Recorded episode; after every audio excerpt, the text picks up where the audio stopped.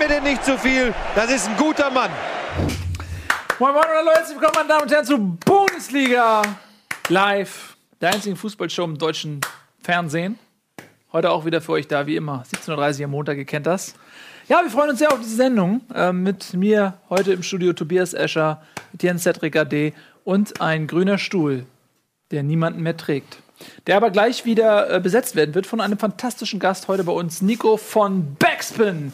Normalerweise kennt ihr ihn vielleicht äh, aus zahlreichen Interviews mit Flair. aber der Mann kann auch mehr. Yeah. Oh, jetzt habe ich aus Versehen, oh, aus Versehen Aus gerimt. Versehen gerappt. Ja, das war vielleicht ein Bewerbungsrap, denn gleich wird Nico da sein. Wir quatschen ein bisschen über Fußball. So fing komplett die Karriere von Moneyboy an. Ja. Aus Versehen gerappt. Ein paar Leute haben es geliked. Zack. Und zack. Bist du, äh, Aber- äh, bist du tätowiert und auf Hustensaft. Ist das eine Karriere? ja, ich glaube, da war keine Ahnung. Ich würde schon sagen, oder? Hat doch, also jeder kennt ihn zumindest. Ja. Es ist eine Karriere, aber eine schwere. Wäre das vielleicht jetzt. Okay, lass es. Wir lassen das gleich Nico machen. Ähm, der kommt direkt am Anfang rein. Was jetzt, hör auf, so fremdschämig die Augen zu verdrehen. Das ist einfach, ich, das ist der Beginn meiner Karriere. Willst du dir mal Sachen von früher angucken, als du angefangen hast? Zu rappen, Mit dem, was du hier machst? mit dem, was ich hier mache. Die erste Folge Bundesliga war ziemlich peinlich mit Das dir. ist mega das peinlich. Warst du da überhaupt dabei? Ja. Warst du Von von der ersten an Folge dabei. dabei? Da war noch ganz erste. verschüchtert hinten in der Ecke, wurde zugeschaltet. Weißt du eigentlich, dass das gar nicht unsere Idee war mit dir? Das war nach, äh, das kann man jetzt kann man es ja wirklich mal sagen. Es war ähm, total im, im besoffenen Zustand sind wir nach der Gamescom, wann war es vor zwei Jahren, Gamescom Party, sind wir irgendwie zurückgetorkelt zum Hotel und da hat ein Typ uns angelabert, der auch hackedicht war und meint, ey mach doch mal, wenn ihr ein Fußballmagazin macht, dann hol doch mal hier von Spielverlagerung den Typen. Und dann weiß ich noch, wo ich zu Nils äh, ebenfalls betrunken gesagt habe, ey, ich weiß, wir sind alle betrunken und der auch, aber ich glaube, das ist gar nicht so eine dumme Idee. Ja.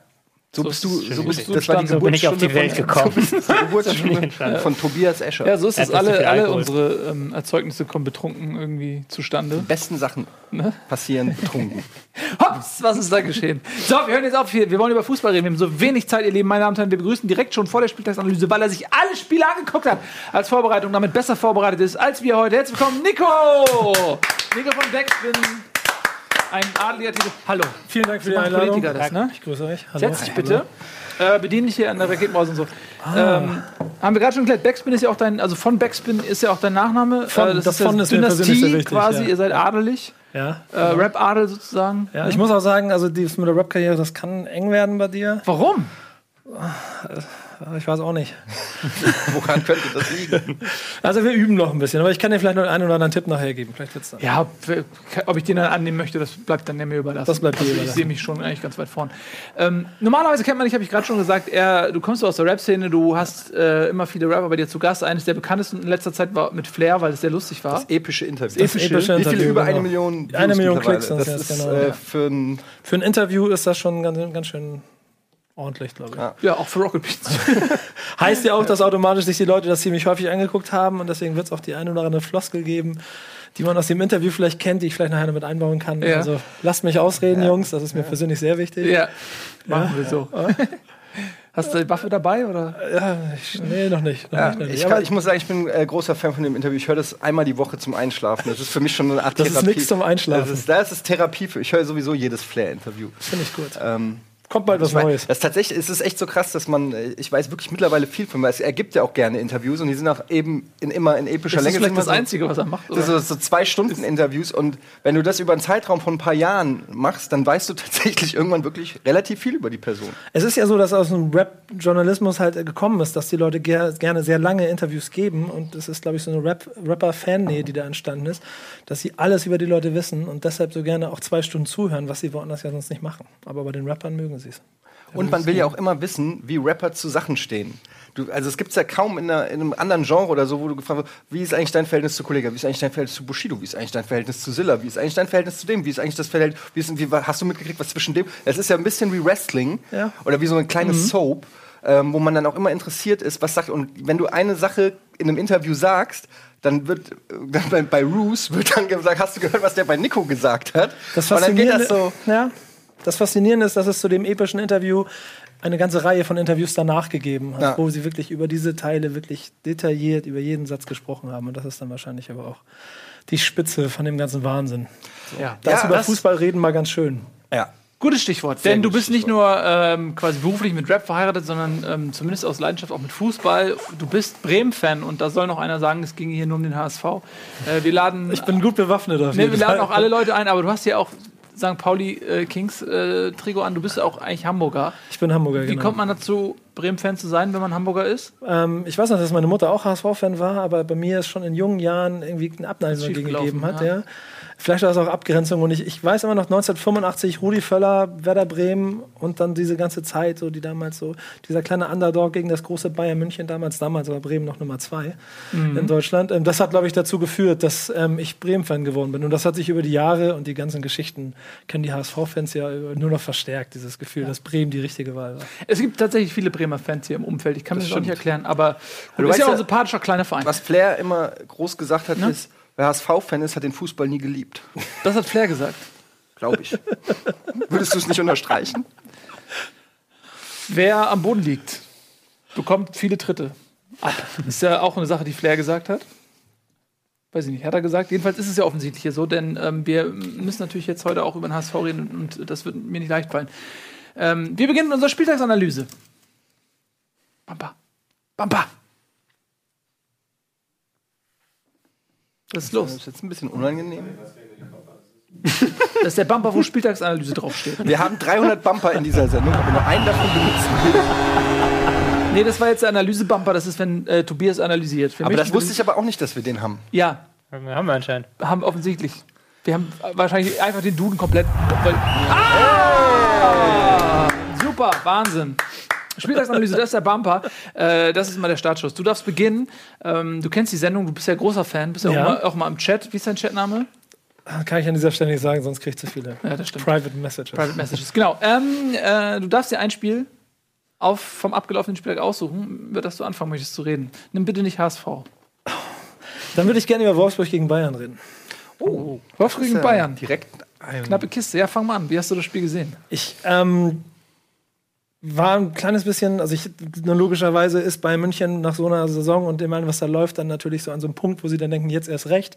Und dann fahren sie nach Wolfsburg und dann habe ich mir logischerweise gedacht, okay, die werden das Ding schon gewinnen. Aber wenn man sich anguckt, wie die letzten Tore vor allen Dingen gefallen sind, dann hat mich das, also Bayern ist Meister, klar, aber auch von Wolfsburger Seite sogar ein kleines bisschen erschrocken was ich gesehen habe. Denn so gerade, ich glaube, bei dem letzten Tor, vorletzten Tor, wo dann nur noch zurückgetrabt wurde und so. Und wir reden ja von einer Mannschaft, die im Abschießkampf ist, zusammen mit dem HSV und noch drei, vier anderen. Das war ein ganz schöner, ganz schöner herber Schlag. Also ich war echt ein bisschen erschrocken, weil die Mannschaft ist für mich, also vom Umfeld, von den Möglichkeiten, die sie haben, äh, Image und so, da kann man auch drüber reden, aber von den wirklich sportlichen Möglichkeiten gehören sie definitiv eher ins Ich weiß gar nicht, wer es war. In unserer, hat es einer in unserer WhatsApp-Gruppe geschrieben, dass äh, das Gefühl hat, dass die Wolfsburger extra schlecht spielen, damit sie alle vertragsfrei äh, frei doch wechseln geschrieben. können. Hab ich das geschrieben? Ja, das könnte sein. Dass die Ablöse frei Ich- weggehen können. Ich ja. glaube, die spielen extra schlecht, ähm, um vom Dieselskandal abzulenken. Ich glaube, das ist Konzernstrategie. ja, es könnte, könnte Das sein. ist- Es war auf jeden Fall Wenn es Konzernstrategie wäre, dann spielen sie extra schlecht, damit sie äh, nicht mehr bezahlt werden müssen, damit Ah, ja, Wolfsburg ja. das Geld Das VW anders ändert. Shareholder Value und so. Aber ich finde, was du ansprichst, gerade weil du auch HSV erwähnt hast, bei beiden ähm, Teams hat man. Also beim, beim HSV fand ich sogar noch schlimmer, was die Körpersprache angeht. Bei Wolfsburg hatte ich das Gefühl, die ersten 10, 15 Minuten haben sie schon auf dem Platz gestanden, aber relativ schnell gemerkt, okay, die Bayern sind einfach richtig sauer und wollen jetzt hier noch mal zeigen, dass sie immer noch die fucking Bayern sind. Und wenn es schon in allen anderen äh, Wettbewerben nicht klappt, dann wollen sie wenigstens irgendwie ähm, in der Bundesliga ihren, ihren Fuß sozusagen mal äh, runtersetzen. Und äh, das war relativ schnell dann, dass sie sich ergeben haben, irgendwie ihrem Schicksal. Ich bin als Bremen-Fan das ja gewohnt, wenn du bei München auf dem Plan stand, dann hat es immer in den letzten fünf Jahren fünf, sechs Dinger gegeben.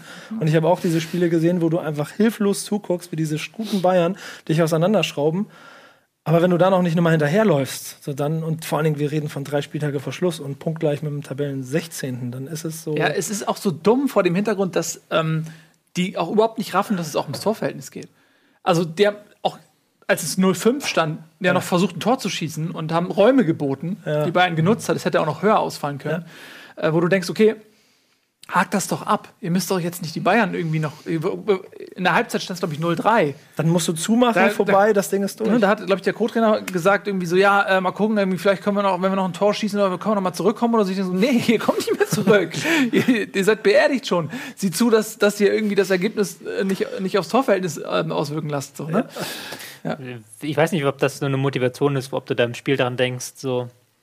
Aber jetzt muss ich mich nochmal reinhauen für die Tor Tordifferenz. Ne, ist, aber so musst du im Abstiegskampf ja denken. Ja, theoretisch schon, aber es ist, glaube ich, schwierig. Ähm, ich war auch ähm, natürlich enttäuscht von Wolfsburg, aber ich hatte schon das Gefühl, dass die Bayern nicht aufgehört haben nach dem 3-0. Ja. Sondern Das dass die halt richtig, richtig. Bock auf Penetranz hatten. So Das in kennt diesem sonst Spiel. Nicht nur nach dem 3-0 nicht, sondern du Ja, hast knapp, eigentlich bis ja. zur letzten Minute hast du noch einen, im, im Robbens Blick gesehen, dass er sauer ist, dass ihm nicht irgendwie in der 91 Minute noch der oder in der 89 Minute noch der Ball zugepasst wird, damit er noch ein Tor schießen kann. also die waren richtig gierig. Ja.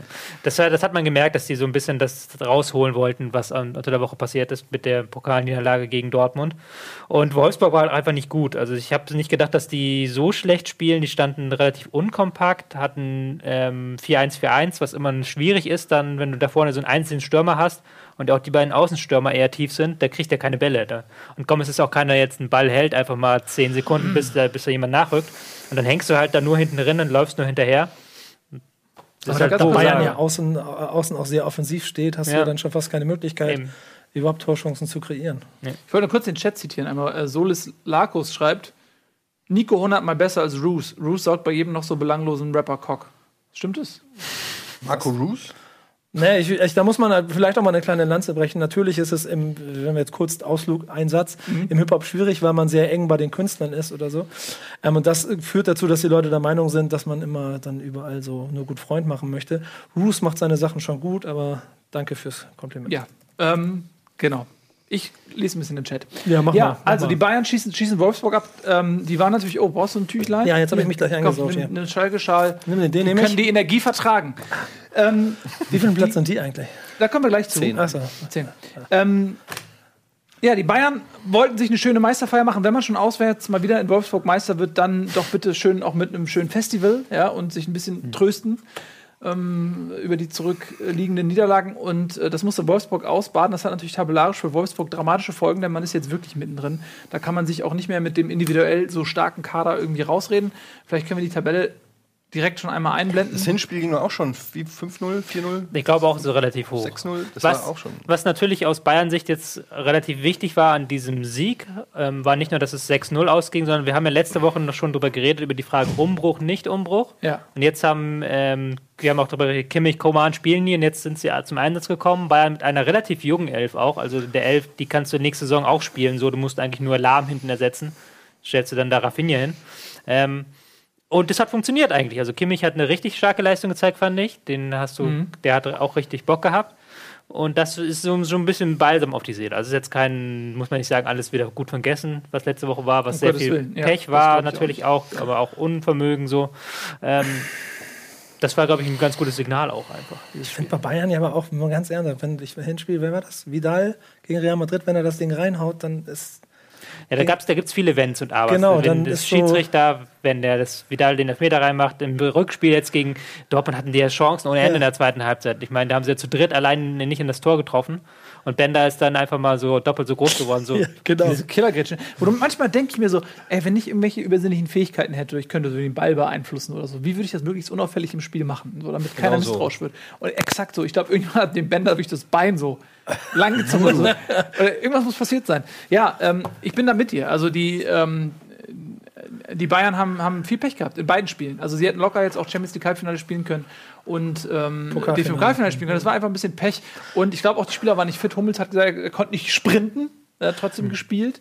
Ich glaube, am Ende ist es für den Fußball mal ganz gut, wenn die nicht jedes Mal überall mitspielen und so. Ich hätte mir dann auch eher Dortmund im Halbfinale gewünscht, um ein bisschen Variation reinzubringen. Aber bei dem Kader, come on, ey, da braucht man nicht drüber zu reden, wer nächstes Jahr auch wieder, egal ob Umbruch oder nicht, die haben, die haben jetzt trotzdem schon elf Spieler, mit denen sie auch den einen oder anderen Bundesligisten schlagen können, glaube ich. Ja, das vermute ich auch. Ja, ähm, man muss aber auch dazu sagen, also ich nehme ihn auch im Schutz so ein bisschen Ancelotti, weil das war schon sehr viel Pech dabei. Aber wenn man zum Beispiel die Trippelsaison anguckt, da hat man Barca einfach mal mit 4-0 abgefertigt. und das ist so eine Weltklasse-Truppe. Und zu diesen Leistungen musst du halt auch irgendwo 5 Euro ins Phrasenschwein, aber das musst du halt schaffen, wenn du nicht nur einen, sondern zwei oder drei Titel haben willst. Wieso habt ihr eigentlich keinen Phrasenschein? Wir benutzen keine Phrasen. Bei Kino Plus haben wir eins. Ja? Davon kaufen wir demnächst ein neues Studio. Die sind ja hier nicht so teuer. Das stimmt allerdings. Ja. Gut, also ich hatte die Tab- Tabelle ähm, mir gewünscht. Da ist sie ja auch schon, man sieht es, Bayern sind Meister, 10 Punkte Vorsprung jetzt äh, vor äh, Energie Leipzig und ähm, unten sehen wir Wolfsburg auf Platz 15 mit einem, wie wir auch erkennen können, Torverhältnis, was sich seiner Konkurrenz also schön angepasst hat. Man ist bei minus 19, was den, dem HSV nicht interessiert, aber zum Beispiel Ingolstadt, die bei minus 21 sind. Also es könnte im Zweifel tatsächlich äh, noch mitentscheidend sein ähm, für Wolfsburg. Man muss am letzten Spieltag nach Hamburg, ähm, was fürs Torverhältnis für Wolfsburg wieder gut sein könnte. Von daher muss man mal schauen, ähm, wie es am Ende ausgeht. Man hat ja einfach mal 10 im Torverhältnis auf Augsburg verloren an einem Spieltag. Ja, Also, so schnell kann das gehen. Hm? du we- weißt, was jetzt ist? Ich schulde dir 20 Euro. Warum? Achso, weil Bayern wieder Meister geworden ist. Waren es nur 20? das waren nur Du hast 20. gegen Bayern München gewettet? Ich habe gegen Bayern München. Ey, das- ich hab- aber ey. man muss, man muss dazu sagen, ich habe letzte Saison ge gegen Bayern München gewettet und da waren noch Mikitarian, Hummels und Gündogan, alle drei noch bei Dortmund, als ich das, die Wette abgeschlossen habe. Ich habe sogar noch eine Wette laufen mit Mark Wambusch, dass Ja. Tuchel entlassen wird und wenn er einen Titel holt, also es gibt zwei Szenarien. Entweder Dortmund holt den Titel, bin ich ein bisschen traurig natürlich, wegen der Eintracht, ne? aber gewinne 100 Euro, weil Tuchel auf jeden Fall bleibt. Oder die Eintracht äh, holt einen Titel und dann gebe ich dem so gern die 100 Euro. Wenn Dann setzt doch einfach die äh, 100 Euro auf Eintracht Frankfurt. Du bist so smart. Du bist echt ein Das ist kluger ein Geschäftssinn, Kopf, ne? muss ich auch sagen. Ich Das ist wirklich- grad- vor allem das die ist wirklich- Quote muss überragend Ja. Wir machen sein. eine Firma jetzt. Mach, mach mir eine zusammen. Aber das heißt jetzt automatisch schon 15% für dich. Ja, ja der 20 Prozent ist mindestens für ja, easy, kein also Problem. Beraterhonoras. Ja, ähm, dann sind wir noch durch mit den Bayern. Dann darfst du jetzt ähm, darüber weinen, weshalb Eintracht Frankfurt in der 90. Minute gegen Hoffenheim verloren hat. Ja, was soll ich denn jetzt noch sagen? Hochverdient. Das Ergebnis kennt ihr jeder. ähm, ja, also dann kurz zum Spiel Hoffenheim-Frankfurt. Ähm, man muss dazu sagen, Frankfurt mit einer absoluten äh, Rumpelmannschaft da angetreten, weil wirklich, ähm, ja, äh, denn Ich glaube, du meinst Rumpfmannschaft und nicht Rumpelmannschaft, oder? da? Rum- Die haben da nur so Rumpftruppe das. Rumpftruppe und Rumpel, Rumpel, Rumpel- Rumpelmannschaft. Die Mannschaft heißt aber, dass sie nicht Fußball spielen können. Na, Genau, das meinte ich auch. Deswegen habe ich gelacht. Ja, also wie gesagt, ist halt auf jeden Fall ähm, arg, ähm, wir mittlerweile wirklich vom Verletzungspech gebeutelt, die Eintracht. Ich, frag, ich mag mir mal ausmalen, wo die Eintracht vielleicht hätte noch stehen können in der Liga, wenn der ein oder andere Spieler weniger ausgefallen wäre, Vallejo, Fabian, Hasebe oder so. Aber gut, so ist es halt. Andere Vereine haben auch wichtige Leistungsträger, ähm, die ausfallen. Ähm, und ich fand es war eigentlich eine, zumindest kämpferisch, eine sehr gute Leistung von der Eintracht. Die, äh, ich war so ein bisschen neugierig jetzt, weil man merkt so äh, natürlich Pokal-Euphorie, die sind im Finale, die können nicht mehr absteigen. So die, alles, was jetzt kommt, ist mehr oder weniger Bonus. Und da habe ich dann, ich habe schon Spiele gesehen bei der Eintracht, wo es um was ging, wo sie keinen Bock hatten. Und dann war ich natürlich so ein bisschen neugierig, ob sie da äh, jetzt sich wirklich reinhängen werden oder eher versuchen, sich nicht zu verletzen und weiß ich nicht. Nee, und da muss ich sagen, da haben sie ähm, wirklich Leidenschaft gezeigt. Es waren halt auch viele Spieler im Kader, die sonst nicht drin waren. Stendera zum ersten Mal in dieser Saison, äh, seit elf Monaten sein erstes Spiel ähm, in der Startelf, der kämpferisch eine super Leistung abge abgeliefert hat. Ähm, leider dann, äh, ich fand, es war ein ausgeglichenes Spiel. Ähm, in der ersten Halbzeit fand ich Hoffenheim äh, besser, in der zweiten Halbzeit fand ich die Eintracht besser. Äh, Riesenchance von Seferovic, der allein aufs Tor zuläuft in der 83. Minute. Und dann gegen Vogt, so die laufen so beide auf Höhe, aber der Ball ist an, an, am Fuß von Seferovic. Aber du merkst, dieser Kampf, sich zu behaupten gegen Vogt, hat ihn so viel Kraft gekostet, dass es dann am Ende nur noch für so ein Pff gereicht hat. Ähm, wenn er den reingemacht hätte, das wäre natürlich der Knaller gewesen. Und im Umkehrschluss dann halt noch mal eine Ecke in der 91. Minute und Hübner köpft das Ding rein. Ja, was willst du machen? Sowas kann halt einfach immer mal passieren. Ich wäre mit dem Punkt natürlich sehr zufrieden gewesen. Aber man merkt, durch diese Pokal-Euphorie ist, es ist ehrlich gesagt, Egal. es ist egal. es wäre schön, wenn wir noch mal einen Dreier holen irgendwie. Es, natürlich rein rechnerisch spielt die Eintracht wie ein paar andere Vereine auch noch um Platz 7 mit. Ne? Also sind drei Punkte von Platz 7. Ich glaube aber, dass das Rennen jetzt echt dadurch also erledigt. Also jetzt einmal noch ein bisschen motivieren, aber die nächsten drei Spiele. Es, ist, es ich, gibt zwei. Möglichkeiten. Als Pokalsieger oder auf Platz 7. Also zwei, zwei Outs, wie man im Pokern sagen würde, auf die Euroleague hat die Eintracht noch. Aber ganz ehrlich, wenn es auch nicht klappt, ey, es ist trotzdem nach der letzten Saison, muss ich sagen, ey, wir sind im Pokalfinale, wir haben irgendwie äh, vier Spieltage vor Ende nichts mit dem Abstieg zu tun. Das mit einer Mannschaft, wo äh, irgendwie neun von zehn Transfers, die im Sommer getätigt wurden, mir absolut nichts gesagt haben und die nur ausgeliehen waren. Insofern als Eintracht-Fan bin ich happy. Wir haben ein bisschen Kohle gemacht jetzt durch ähm, DFB-Pokal, ähm, dass es uns vielleicht dann auch erlaubt, im Sommer mehr auszugeben als Darmstadt zum Beispiel. Das wäre ja schon mal was. Ähm, und insofern ähm, kann ich mit dieser Niederlage leben, auch wenn sie natürlich sehr unglücklich ist, wenn in der 91 Minute durch einen Standard ein Tor fängst. So. Ja, zum Spiel, ich würde sagen, Frankfurt hat wieder dieses Gesicht gezeigt, was sie gegen viele Top-Teams diese Saison gezeigt haben, defensiv super stabil gestanden. Und das halt erstmal als Grundlage des ganzen Spiels und das wirklich gut abgewürgt. Ähm, es gab zwölf Torschüsse in dem Spiel.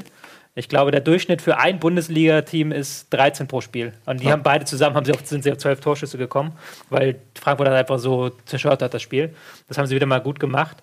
Ähm, ich finde es ein bisschen schade, dass sie jetzt nicht als Pokalzweiter in den DFB-Pokal kommen. Also ich verstehe diese Regeländerung nicht. Ich glaube, weiß auch nicht, woher die gerührt. Euroleague meinst du? Ja, genau. Äh, das ist seit 2015 genau. erst. Das ist seit 2015 erst, ja. Das jetzt weil ich weiß nicht, ob es so viel besser ist, wenn der siebte jetzt in nachrückt und nicht Eintracht Frankfurt, die sich halt im Pokal halt mit diesem Finalteilnahme wirklich was erarbeitet haben, was nicht jedes Jahr passiert so.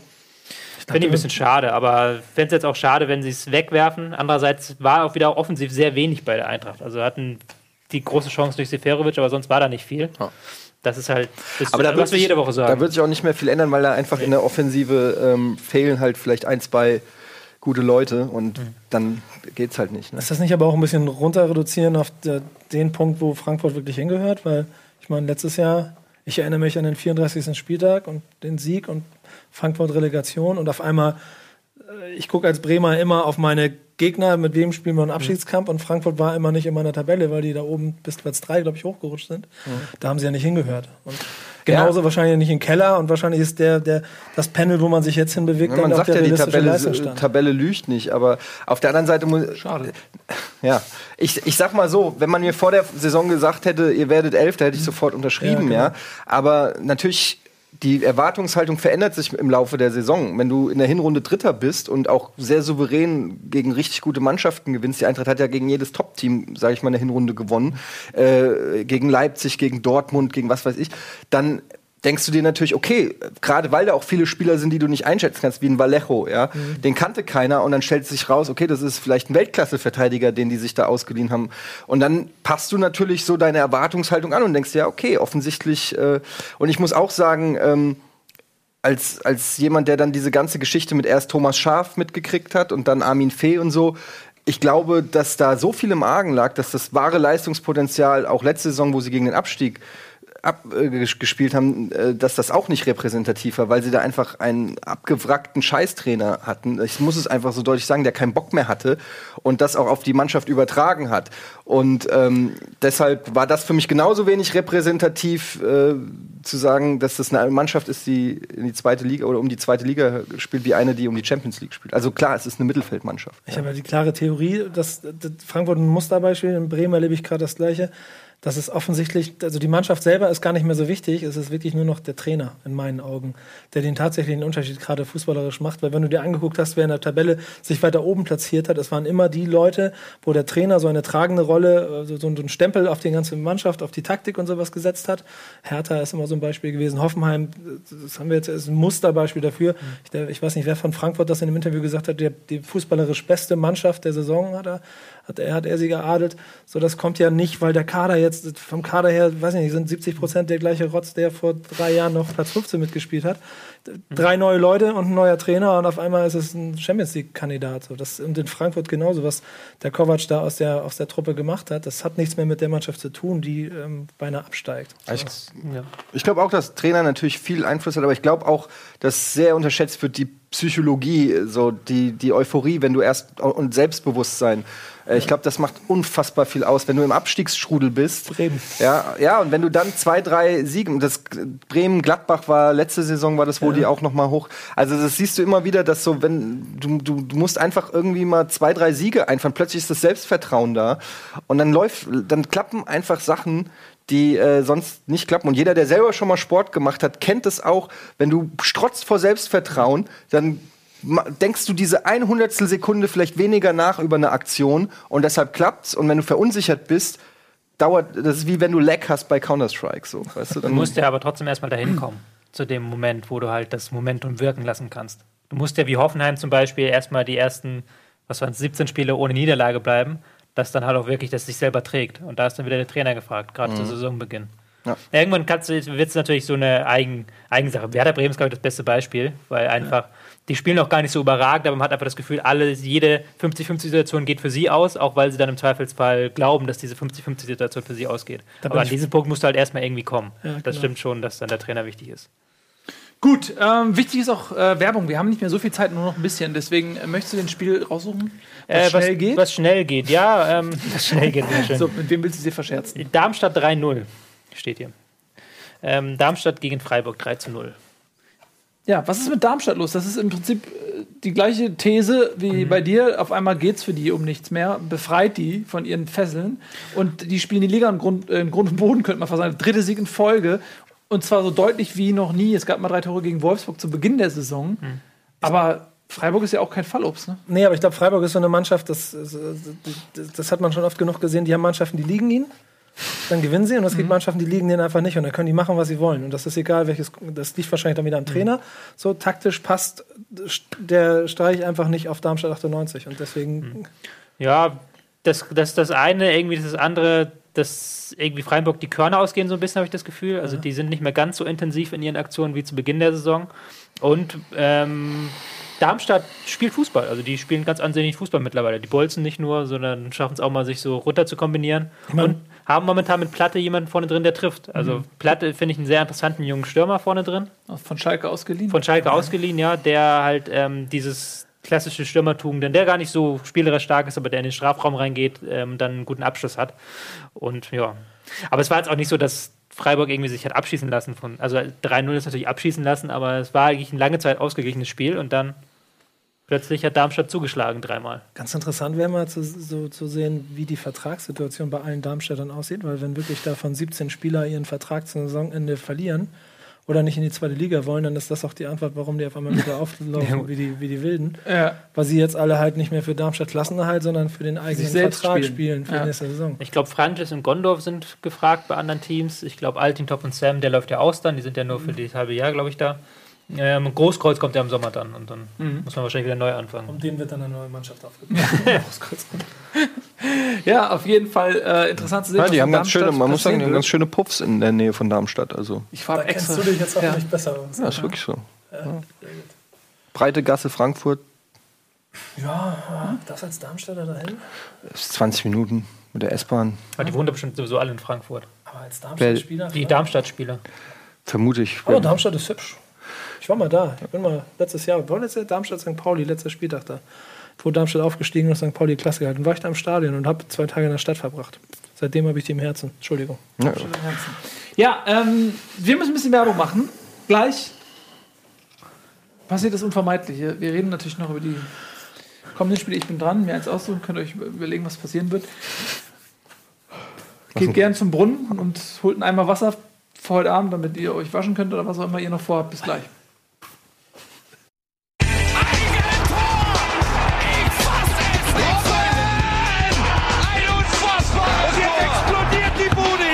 Kritisiert mir denn nicht zu viel. Das ist ein guter Mann. Finde ich aber auch. Herzlich willkommen zurück, meine Damen und Herren, zum Bundesliga Live. Heute am Dienstag. Nicht am Montag, weil gestern Feiertag war. Da wird natürlich nicht gearbeitet.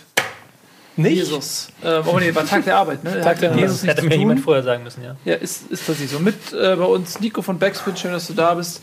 Ähm, ich bin dran. Ihr wisst, was das bedeutet. Wir reden kurz über den HSV. Ich versuche es kurz zu machen, aber es wird eh lang werden. Ich habe ein bisschen was vorbereitet sonst. Du hast, ja, nee, ich habe nichts vorbereitet. Ich bin einfach nur, als ich das Spiel gesehen habe, war ich äh, also so zerstört wie lange nicht mehr. Also es war ein Rückfall in allerschlimmste Zeiten. Ähm, das war das Schlechteste, was ich vom HSV, ähm, glaube ich, seit drei Jahren gesehen habe, seit dieser Saison mit 28 Punkten.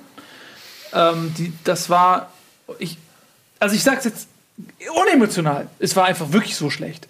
Ähm, äh,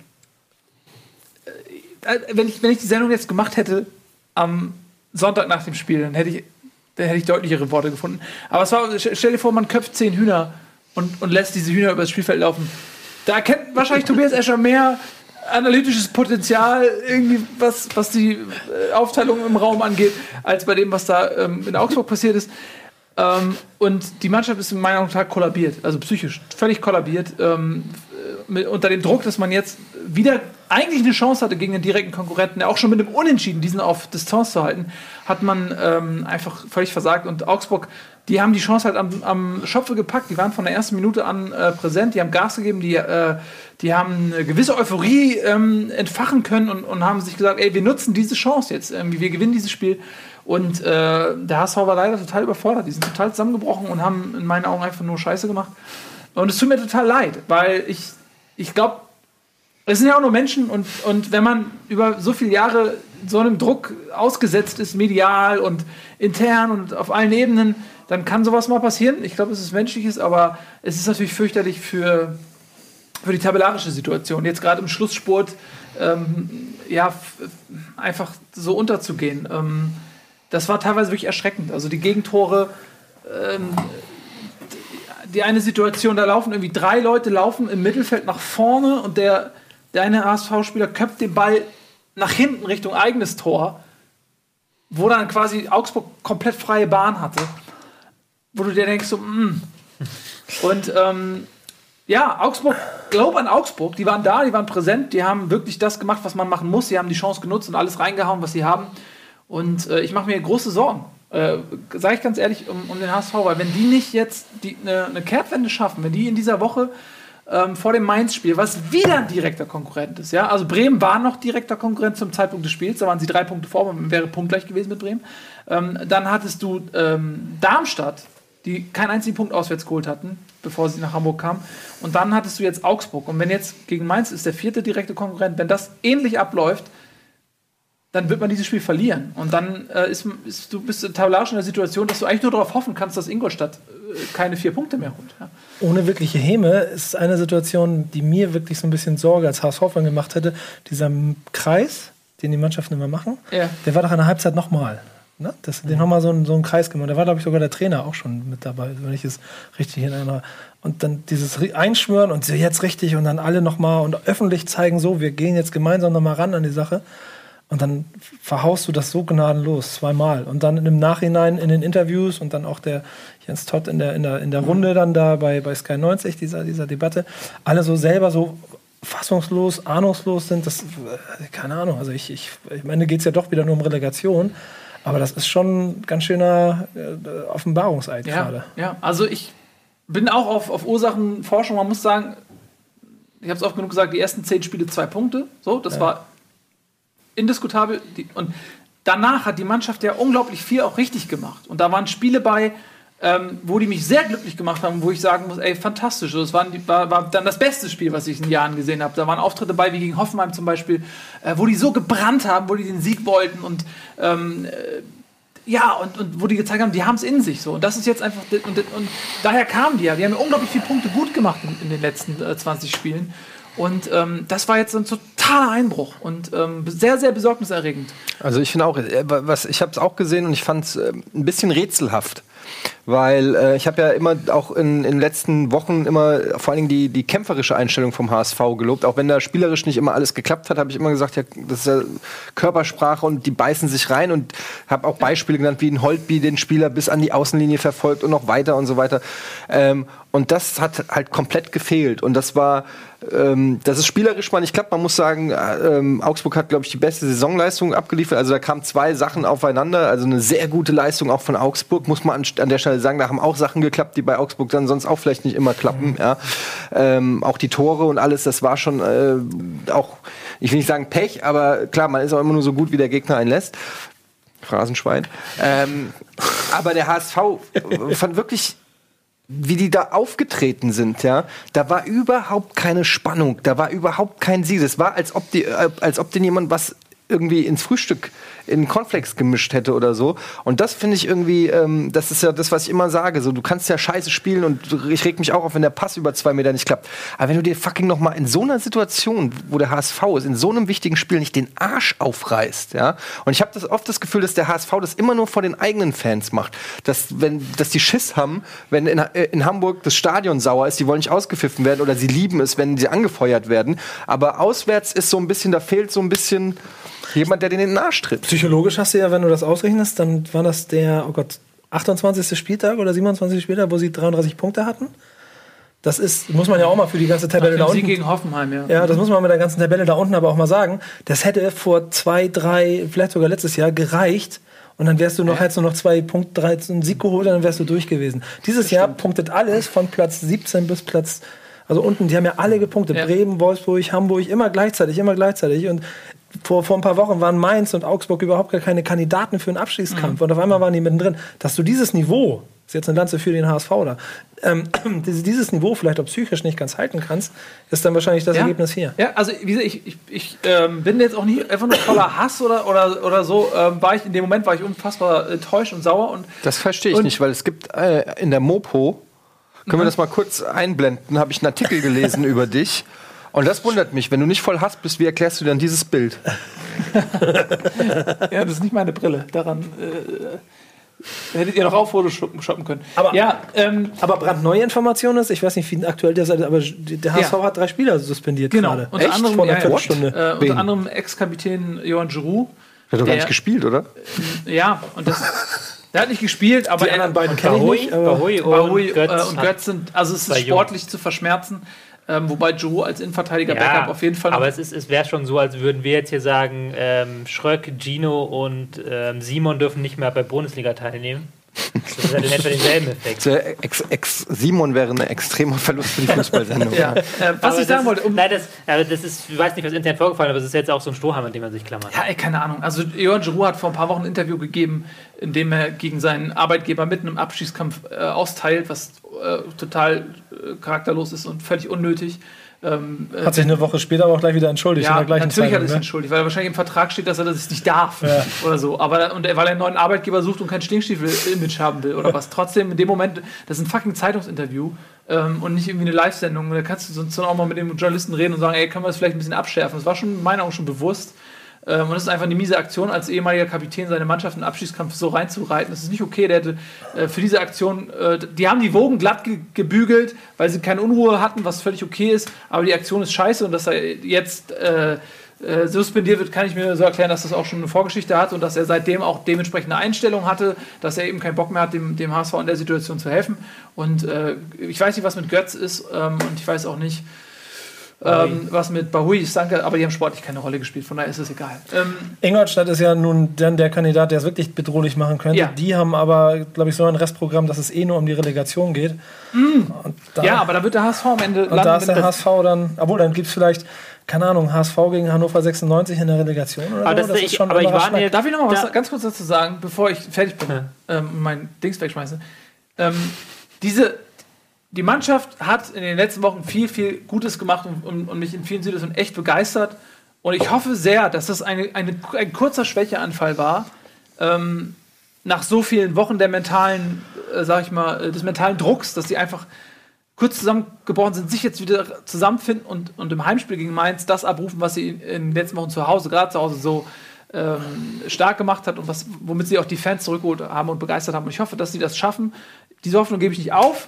Ähm, und äh, ja, das, so oder so wird es ein Endspiel gegen Wolfsburg. es wird, ja, wenn, du, wenn sie gegen Mainz gewinnen, wer weiß. Oh. Aber gut, das soweit sind wir noch nicht. Ich wollte nur sagen, dass ich wollte eigentlich diesen, diesen Tiefpunkt nochmal nach oben holen und nochmal positive Gefühle konstruieren. Ich bin jetzt im Nachhinein nicht so überrascht von dieser 4-0. Auch zwar in der Höhe, aber wenn du dir die Rückrunde anguckst, ähm, Siege gegen Leipzig, gegen Hertha, gegen Hoffenheim, ähm, gegen Köln, Teams, die oben sind. Ja. Niederlagen gegen Ingolstadt, gegen Darmstadt, ähm, Bremen und jetzt halt gegen Augsburg auch. Was halt auch irgendwo natürlich logisch ist, wenn du in so einer Mannschaft bist, die überhaupt spielerisch nichts anzubieten hat, wie der HSV im Moment. Also wirklich jeden Ball nach vorne bolzt. Das war ja teilweise American Football, was die gespielt haben. Einfach zwei, drei Passversuche und dann den Ball lang wegbolzen. Hauptsache der Ball ist weg. Ähm, dann hast du es natürlich schwer, wenn du einen Gegner hast, der selber auch nicht viel mehr macht. Also äh, Augsburg hat ja auch mit sehr viel mit langen Bällen operiert, nur dass sie es halt besser gemacht haben und dass sie halt dann die zweiten Bälle gewonnen haben. Und deswegen macht es mir halt so ein bisschen Sorgen, weil jetzt geht es wieder gegen Mainz. Und Mainz ist auch eine Mannschaft, die hat eine Passgenauigkeit jenseits der 70 Prozent meistens, also unter 70 Prozent meistens. Da bringt es nichts, da kannst du, wo willst du die als HSV runterdrücken, die Passgenauigkeit. So. Ähm, genauso gegen Wolfsburg auch am letzten Spieltag, wo es dann halt auch vielleicht sein muss, dass der HSV irgendwie ein Tor schießen muss. Wie will der HSV von sich aus ein Tor schießen? Bei einem Spielstand von 0-0. So. Riecht nach einem Comeback von La Soga, würde ich sagen. Ja, hat er ja schon gegeben. ja, jetzt gegen Augsburg. Nein, weil einfach. Ach, da war es, er, stimmt, ja, genau. Das ist, das ist jetzt die, quasi die, die Limitierung dieses Spielstils, den sie angeeignet haben. Dieses Pressing, das erstens natürlich sehr. Du musst jeder perfekt mitmachen, damit es klappt. Das war am Wochenende nicht der Fall. Und du hast halt keinen Plan B. Du hast halt, wenn du irgendwie äh, einzeln hinten liegst und dann ein Tor machen musst gegen Augsburg, den Teufel tun und dann sagen, ja, wir, wir bauen jetzt hier hinten auf und lassen euch mal Pressing spielen, dann hast du ein Problem. Und das merkst du jetzt. Ja, und vielleicht haben die Spieler auch, merken die das dann in dem Moment, wo das nicht mehr äh, greift, ne? wo diese Automatismen Mhm. und äh, der Plan einfach nicht mehr funktioniert, dass die dann auch ein bisschen ahnungslos, ratlos sind. Wie, wie packe ich jetzt den Gegner an? Ähm, ja, wollen wir mal schauen. Also gegen Mainz ist Heimspiel und äh, ich hoffe einfach, dass, dass die sich von ihrer besseren Seite zeigen. Du siehst, es sind Durchhalteparolen. Aber es hat mich schon sehr, sehr ähm, konsterniert, dieses Spiel gegen Augsburg, muss ich sagen. Muss ich auch echt. Kann ich verstehen. Ja. Ich weiß nicht, wie sich das ab anfühlt, Abstiegskampf, aber Das es ist nicht schön. Also muss, es muss Spaß. schlimm sein. Ja, macht keinen Spaß. Aber wenn sie jetzt irgendwie unentschieden sich gegen Mainz irgendwie zusammenholen, dann gegen, auf Schalke dann wieder, das ist dann vielleicht das, was ihnen wieder eher liegt. Ich kann es mir schon vorstellen, es ist irgendwie hinreißen, hinbiegen. es kommt weil ganz stark auf die Konkurrenz an. Punkt. Weil Augsburg hat halt ein viel schwereres Programm, muss man auch mal ganz Ja. faktisch Ja. sagen. Augsburg muss noch ran gegen ähm, Gladbach, Gladbach, Dortmund, und dann Ja, Hoffenheim. trotzdem haben die jetzt 35 Punkte und das bessere Torverhältnis. Das heißt, der HSV muss äh, drei Punkte aufholen. Ähm, und das ist alles nicht so einfach. Nun gut. Vielleicht wird es ja tatsächlich die Relega Relegation das dritte Mal in vier Jahren. Irgendwann ist auch mal gut, oder? Dann wird aber die andere Saison wieder schlecht danach, weil man keine Planungssicherheit hat. so, egal. Ähm, es geht ja, weiter. Dieses Jahr will ich keine Relegation. Nee, Also dieses Jahr ist, glaube ich, das, schwer, das Schwerste Ja, der nee, Jahr. Wenn du guckst, genauso. hast, Nürnberg war letztes Jahr nichts gegen Nürnberg, aber Nürnberg, Karlsruhe. Das aber war, Nürnberg war eine Gurkentruppe eigentlich, die sich da hingebolzt hat, was in der zweiten Liga funktioniert hat, dann gegen Frankfurt nicht mehr. Was waren ja zwei grausame Spiele in Nürnberg Ja, gegen Frankfurt. Kann man wohl sagen. Aber deshalb kriegst du dies Jahr nicht, weil dies Jahr können die alle da oben. Also Union, ähm, aber auch gerade Stuttgart und Braunschweig. Braunschweig. und aber auch Hannover, die können halt halbwegs einen Stiefel runterspielen. Ja. Auch. Ja, Da will dieses ich Jahr willst du nicht vermeiden. Spielen. Ja, denke ich auch. Gut, ähm, so, das dazu. Nico, hol uns, hol uns mal wieder hoch. In die oberen Tabellenregion. Auf, genau, genau, auf, Emotional. Ja. auf Platz 6, meinst du? Oder? Ja, mir egal. Wo willst du hin? Du fängst mit Bremen an. Ja, ich möchte Bremen. Jetzt, Ja. jetzt lass uns über Bremen reden. Ja, bitte.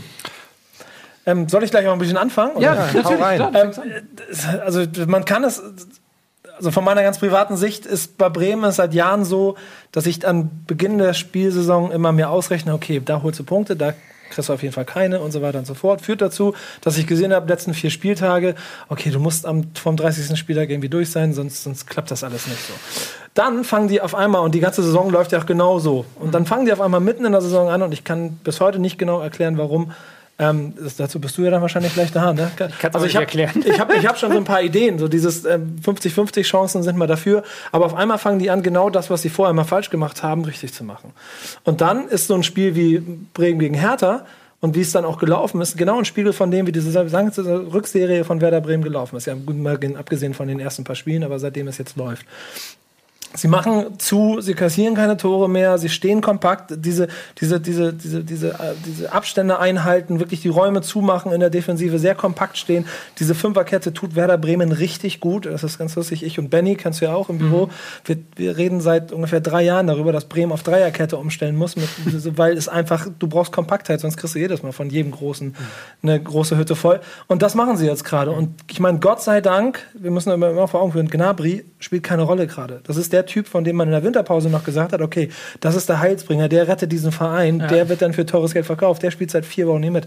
Delaney verletzt. Das ist für mich nach wie vor der, der Königstransfer in der Winterpause gewesen. Der hat den äh, am Anfang den, den Hintern wirklich gerettet, aber im Moment auch keine große Rolle. Und trotzdem steht diese ganze Mannschaft kompakt und wie eine Eins, dass man nicht mal mehr vor Hertha, die ich wirklich sehr beeindruckend finde, wie die Fußball spielen, weil es auch so minimal ist und dann sehr, sehr ergebnisorientiert und dann spielt Bremen halt noch ergebnisorientierter, als es Hertha BSC Berlin macht. Und wie die Tore fahren, ich meine, wenn du das Ding, diesen Pasta von Kruse siehst, Ja, ja. wie er das, wie er das 1-0 vorbereitet, das ist mir auch klar, dass dieser Pass halt Am elften Spieltag wäre er nicht angekommen, da hätte er den mit der Brust angenommen und hat den Gegen Gegenangriff eingeleitet. So kommt er durch und Bartels trifft und so.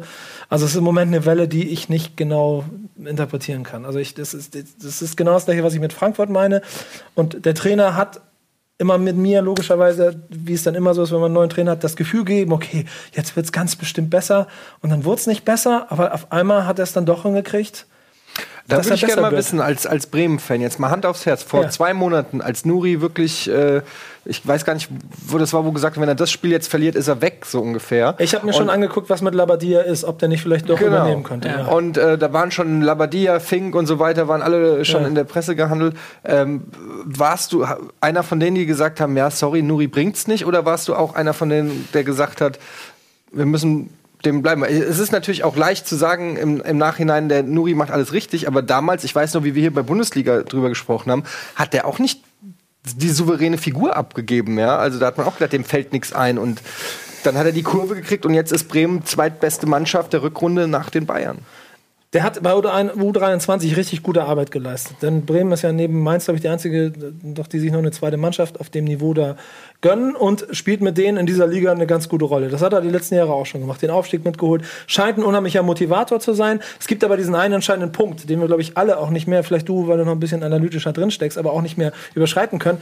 Ich weiß doch nicht, wie der fünf Tage die Woche mit denen trainiert. Der muss ja irgendwas aus denen gemacht haben. Und wenn du das Ergebnis jetzt siehst, dann hat er ja offensichtlich voll in die Psyche dieser Mannschaft eingegriffen. Hat sie gerade gebogen. Das ist auch etwas, was nicht in fünf, sondern wahrscheinlich erst in zehn Spieltagen funktioniert. Und Bremen ist für mich immer der Verein gewesen, wo du einem Trainer die Chance gibst. Und wenn rechnerisch, also als Bremer war es schon immer so, wenn ich mir ausgerechnet habe, okay, 31. Spieltag, drei Spiele, wir können noch vier Punkte holen, dann schaffen wir es gerade ebenso, dann behalte ich lieber den Trainer. Weil ich glaube, dass das so für, für, für die Kon- Konstruktion in Bremen einfach besser funktioniert. Das war schon immer so. Ich meine, ich komme von dem Verein, der zwei Trainer in 28 Jahren hatte. Das, ich glaube, das gehört dann vielleicht auch zur Philosophie dazu. Und das Verhältnis der Spieler zu dem Verein und zu dem Umfeld ist, glaube ich, auch da ein kleines anderes, als es, weiß ich, zum Beispiel beim HSV ist. Deswegen dieses Vertrauen in die Stärke. Und wenn mir dann ein Baumann erzählt in einem Interview, auch bei zwei oder drei Niederlagen nach Rückrundenbeginn und sagt, ja, der ist richtig, lass den mal machen, das geht weiter, dann glaube ich dem. Und das Ergebnis siehst du jetzt. So, Platz 6. Ich meine, ganz ehrlich, da brauchen wir nicht drüber zu reden, da gehört Bremen nicht hin.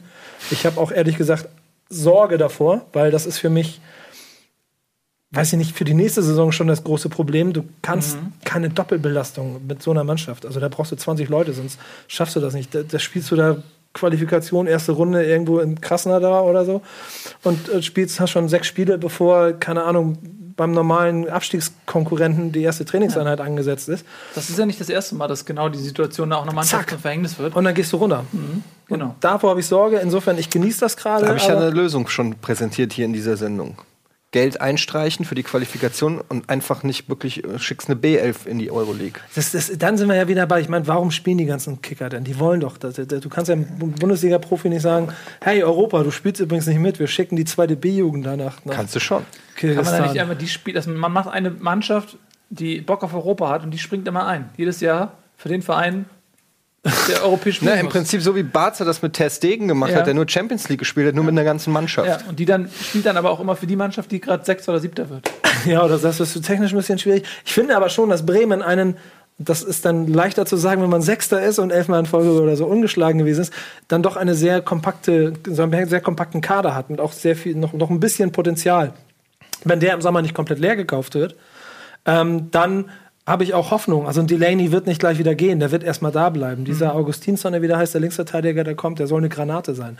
Da der hat schon angekündigt, ich, ich bringe 15 Flanken pro Saison. Scorer pro Keine Ahnung. Aber versteht ihr, ich, ich glaube, da wird noch ein bisschen mehr gebaut gerade. Und selbst wenn Gnabry ist, spielt jetzt schon keine Rolle, wenn der für acht nach Dortmund oder Hoffenheim geht, dann habe ich acht und kaufe mir Selke oder, oder Di Santo von der Schalker Bank wieder zurück und habe keinen Verlust und habe die gleiche Stärke. So. Und Liegt das am System, dass Nabri nicht spielt, äh, weil, äh, wie Nico sagte, auf Ja. Dreier- bzw. Fünferkette umgestellt wurde und, und Nabri nicht ins System passt? Ja, ähm, sehe ich so momentan. Ähm, weil Nabri ist ein Spieler, der hat in der Hinrunde meistens auf Außen gespielt oder die ähm, vielleicht manchmal in der Spitze. Jetzt hast du diese Position momentan gar nicht. Du hast die beiden Außenverteidiger, ähm, Bauer zuletzt und Selassie, die den Flügel hoch und runter flitzen. Ähm, und du hast da davor keine Position mehr, auf die du Nabri schicken könntest. Im Mittelfeld hast du eine perfekte Aufteilung eigentlich momentan mit ähm, Eggestein oder Delaney, der vor der Abwehr absichert, den Ball verteilt. Dann Grilic und Junusovic, die halt ihre Rauf- und Runtergeschwindigkeit einbringen. Wo willst du ihn dann noch bringen? Kannst du höchstens vorne reinmachen. Da hast du aber mit Kruse und Bartels momentan so ein Duo, was einfach perfekt harmoniert. Ich habe an der Taktiktafel was vorbereitet. Ich habe das 1 zu 0 quasi an die Taktiktafel gemalt. Oh. Und da mal. Jetzt bin ich gespannt. Da mal diesen, ähm, diesen Standard-Move von ähm, ähm, Max Kruse, was der eigentlich immer wieder macht, was aber auch sehr gut funktioniert bei ihm meistens. Ähm, das ist jetzt die Ausgangssituation. Ähm, vor, nach einer Ecke hat ähm, Werder den Ball erobert, kann dann hinten rausspielen. Ähm, Bartels ist den Ball und der ähm, schickt Kruse nach außen. Kruse bewegt sich nach außen, er bewegt sich immer meistens nach rechts, nach links, nach außen, zieht damit den Verteidiger mit sich, was dann wiederum eine Lücke eröffnet. Und in die sprintet dann Bartels äh, perfekt rein. Das ist auch so ein Grund, warum das Zusammenspiel dieser beiden so gut funktioniert im Moment. Weil Bartels ist einfach so sauschnell. In dieser Situation war er, glaube ich, hat er, glaube ich, drei Meter Rückstand hinter Allen und ist dem trotzdem noch da weggesprintet. Und Bartels halt, der ähm, diese Lücken in der, äh, Bartels sage ich schon, Kruse, in der, Ab äh, der diese Lücken in der Abwehr pro provoziert, indem er immer ständig auf den Flügel ausweicht. Also das macht er schon eigentlich seit, seit Freiburger Zeiten, dieses Ausweichen und dann diese Pässe in die Schnittstelle spielen perfekt.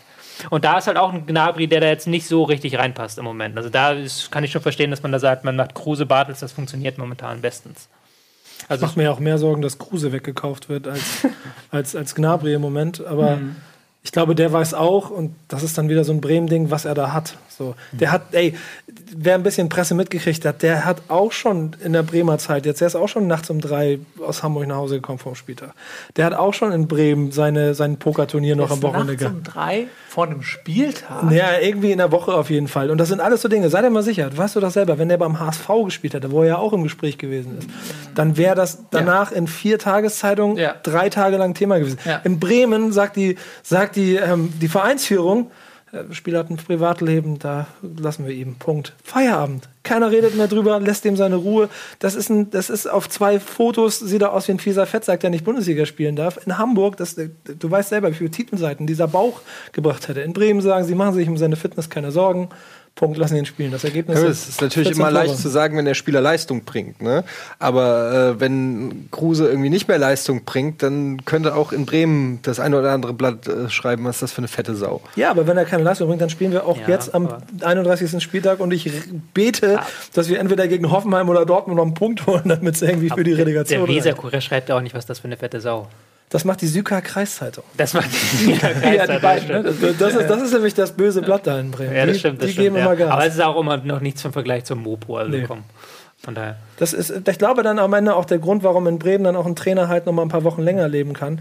Während in Hamburg, ähm, das beste Beispiel war mal, ich glaube, Thomas Schaaf hat mal in so einem Interview, da gab es eine Statistik, 14 Jahre Bremen, ich glaube, 16 Trainern oder so die Hand geschüttelt in Derbys. Ja. So ist wie mit Angela Merkel und anderen Staatschefs. Ja, genau. Ja. Das ist. Ähm, vielleicht noch zum Spiel kurz? Ja, und vielleicht auch inkludierst du die Hertha noch ein bisschen. Ja, die Hertha, genau. Ich wollte zum Spiel sagen, das ist nämlich das, was ich meinte vorhin, weil momentan laufen diese 50-50 Spiele alle für Werder. Mhm. Es war jetzt ja nicht so, dass Werder da zehn Chancen gehabt hätte, sondern die haben halt am Anfang diesen sehr guten Konter nach der Ecke gesetzt, dann relativ schnell das 2-0 gemacht und dann war das irgendwie so gegessen. Weil die Hertha jetzt auch keine Mannschaft ist, die ähm, nach einem 2-0 so richtig Druck aufbaut, weil die ja natürlich sehr auf ihre stabile, das haben wir immer wieder gesagt, die sind sehr stabil, sehr auf ähm, Effizienz bedacht, aber ähm, keine Mannschaft, die jetzt so ein Feuerwerk abbrennt oder sowas. In der zweiten Halbzeit haben sie dann auch, fand ich, Oberwasser, da hat Bremen sich dann so ein bisschen so gehen lassen, so haben sie gedacht, wir liegen 2-0 vorne und ähm, dann haben sie nochmal richtig Gas gegeben nach vorne, auch ähm, mit dann der Einwechslung von Duda auch noch, zweite Stürmer gebracht, nochmal ähm, nach vorne Gas gegeben. Aber war im Endeffekt auswärts härter, wie wir es kennen. So. Pech und wenig Druck in der ersten Halbzeit. Das hat dann nicht gereicht gegen eine Werder-Mannschaft auf ihrem Höhepunkt. Ja, und Hertha mit einer schlechten Rückrunde, muss man, also verhältnismäßig sagen, 13. Platz. Und ähm, man sieht, wenn man mal, gut, ich kann das jetzt nicht abgreifen, aber wenn man sich die Rückrundentabelle anguckt, sieht man 13 zu 18 Tore. Ähm, es gibt nur einen Verein, der weniger Tore geschossen hat als Hertha in der Rückrunde. Wer weiß es? Ja, ich weiß es. Frankfurt? Genau. Ähm, und Ja. äh, also da merkt man schon, wo auch so ein bisschen äh, das Problem in der Rückrunde bei Hertha ist. Ich glaube, in der Hinrunde hat auch äh, Ibisevic äh, noch gut getroffen und Kalu oder weiß ich nicht wer. Ähm, aber in der Rückrunde ist so ein bisschen in der Offensive geht nicht viel. Ja, das Problem ist, glaube ich, aber nicht dieses Jahr Hin- und Rückrunde bei Hertha, sondern so ein bisschen heim-auswärts. Weil die einfach so auswärts schwach sind diese Saison. Das ist äh, unfassbar. Und in der Rückrunde hatten sie halt das Pech, dass sie zu Hause gegen Hoffenheim und gegen Bayern und, äh, mussten und gegen Dortmund, was sie auch gewonnen haben. Aber dann sind natürlich die schwereren Heimspiele gewesen, die dann diesen Heimschnitt so ein bisschen versaut haben. Und der Auswärtsschnitt ist über die gesamte Saison hinweg grausam. Also das haben wir schon thematisiert. Es ist nicht mehr logisch zu erklären, warum die auswärts so schlecht sind. Man hat schon alles versucht. Ähm, man hat gesagt, okay, wir streichen jetzt das, wir reisen erst am Spieltag an, wir reisen einen Tag vorher an, wir machen Trainingslager davor. Man hat da wirklich alles probiert, aber es hat nichts geholfen. Aber zwei Mannschaften sind noch schlechter auswärts: Darmstadt und der HSV. Und das ist jetzt auch, das Aber ist jetzt auch du das- nichts, was, du das, äh, was du hervorheben möchtest, wenn du um Europa spielst. Das HSV und Darmstadt. Okay, wir wollen das nicht hervorheben. Äh, wenn du das jetzt analysierst und du fängst jetzt an bei, wir fahren erst am Spieltag ähm, mit dem Bus dahin und so, siehst du auf dem Spielfeld nichts, was einen Unterschied macht. Doch, also das habe ich ja schon mehrmals gesagt. Also, dass sie einfach zu Hause diesen, diese fünf Meter weiter vorne stehen mit der Abwehr, mit fünf Meter Aber das ist doch einfach stören zu und den beheben. Das wird doch der Trainer auch sehen. Ich weiß ich nicht, ob das einfach zu beheben ist. Einfach diese fünf Meter zu machen und ich weiß nicht, ob man dann sagt, man macht sie auswärts nicht, weil es auswärts ist und weil man dann einen anderen Spielplan hat oder weil man, weil die Spieler das nicht mitmachen. Ich meine, wir werden ja wenn bei Berlin auch sich ab und zu ein paar Bremer Spiele angeguckt haben von den letzten. Da würde ich im Moment auch nicht bei Bremen die Türe aufmachen und einfach mal Das machen sie ja sowieso nie. Nee, Ja. aber, Aber wenn du aber eh diese fünf Meter, von denen du sprichst, die fünf Meter reichen ja schon aus, um das Bremer Spiel, das Wenn du, acht, wenn du acht, neun Mal in Folge auswärts verlierst, dann hast du nichts mehr zu verlieren. Ja, eigentlich mal, schon, eigentlich schon. Ähm, äh, Finde ich so taktisch ein bisschen was ändern. Das, würde mich, das wundert mich, deswegen habe ich dich gefragt, ob du da irgendwas gesehen hast. Nee, das äh, zieht sich durch die ganze. Saison durch, fand ich. Ja. Also Vielleicht mal Systemwechsel dann. Komplett. Systemwechsel, aber das macht sie ja sowieso nicht. Also das ist ja nicht Hertha-Stil. Aber es Das klappt zu Hause, klappt es, auswärts klappt es nicht. Ja, trotzdem hat man ähm, mit dieser eklatanten Auswärtsschwäche 46 Punkte, was für Platz 5 reicht. Ähm, man glaubt es kaum, aber es wird noch ganz eng da international. Bremen haben wir gesprochen, hat ähm, einen wichtigen Punkt auch deshalb, weil sie direkt unter Hertha stehen in der Tabelle, nämlich äh, auf Platz 6 mit 45 Punkten. Man ist auch torgleich, also es wird nochmal ein enger Ritt. Auch Hertha muss aufpassen, dass sie nicht die Saison wie letztes Jahr auch zum Ende hin wieder verspielen. Wir machen ein bisschen Werbung, denn wir wollen euch nicht verspielen, indem wir keine Werbung zeigen. Bis gleich.